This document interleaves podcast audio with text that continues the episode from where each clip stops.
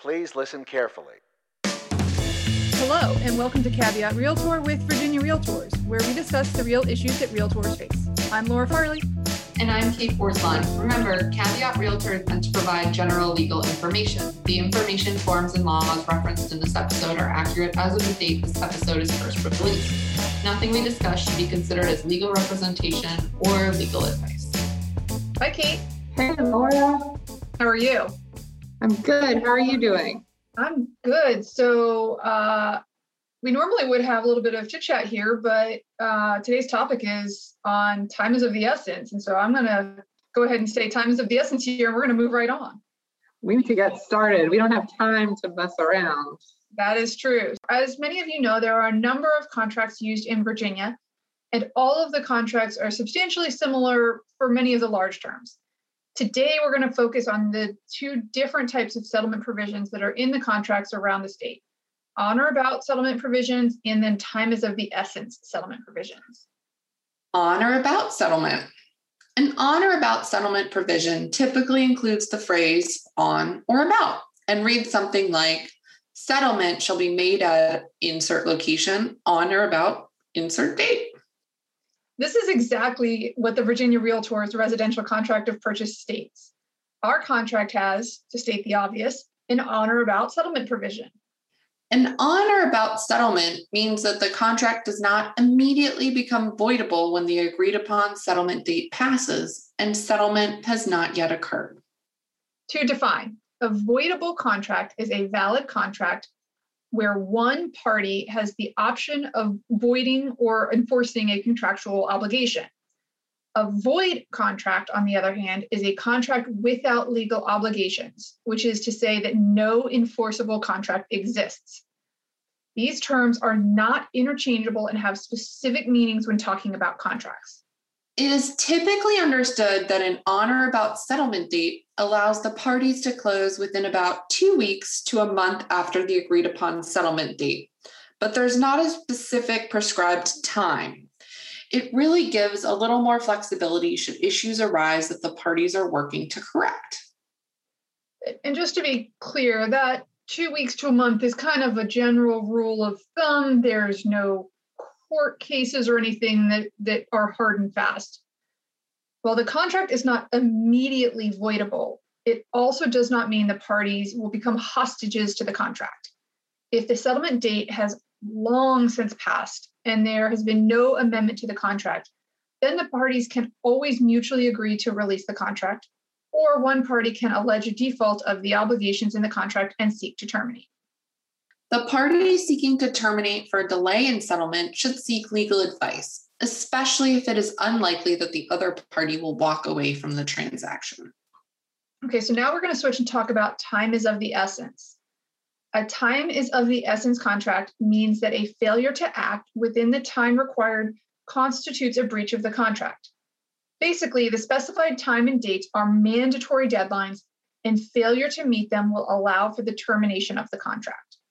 The language in the contract may read something like, with regard to all dates and time periods set forth or referenced to in this agreement, time is of the essence. Failure to meet stated dates or timeframes will result in waiver of contractual rights or will be a default under the terms of the contract.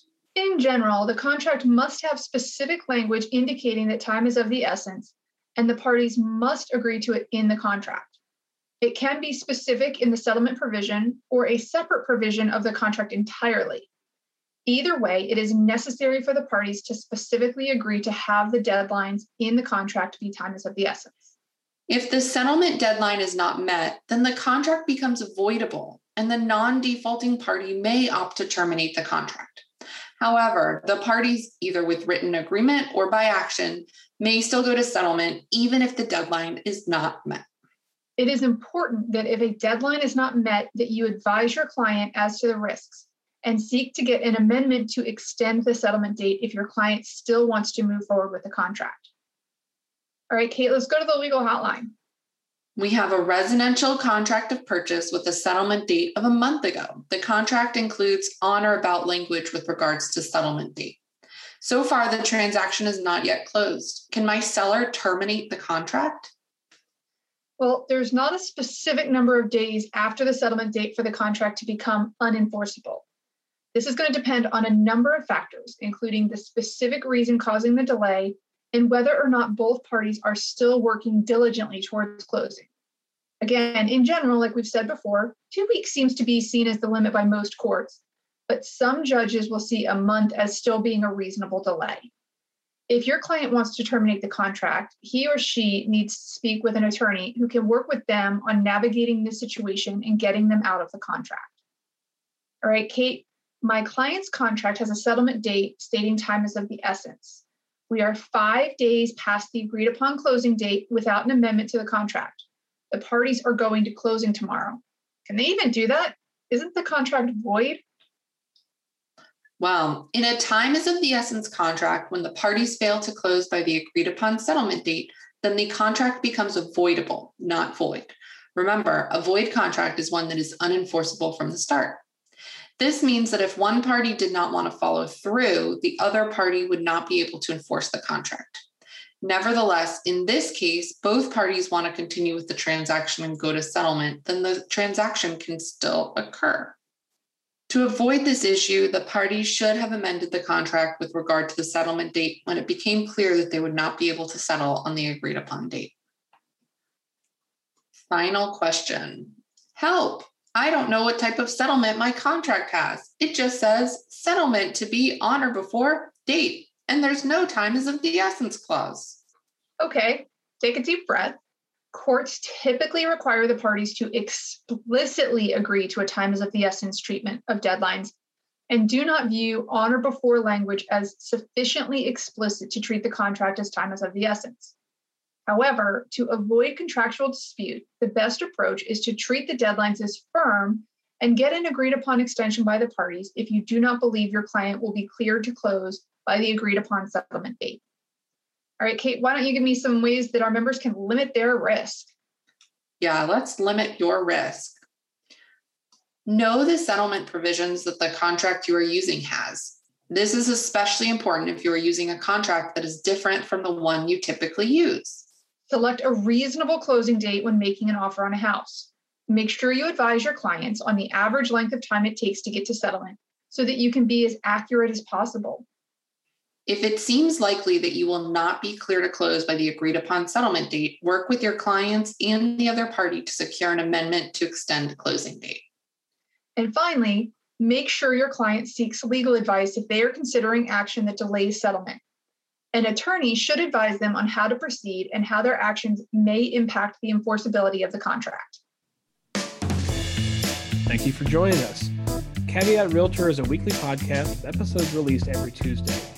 Our podcast is available for streaming through iTunes, Stitcher, Spotify, and Google Play.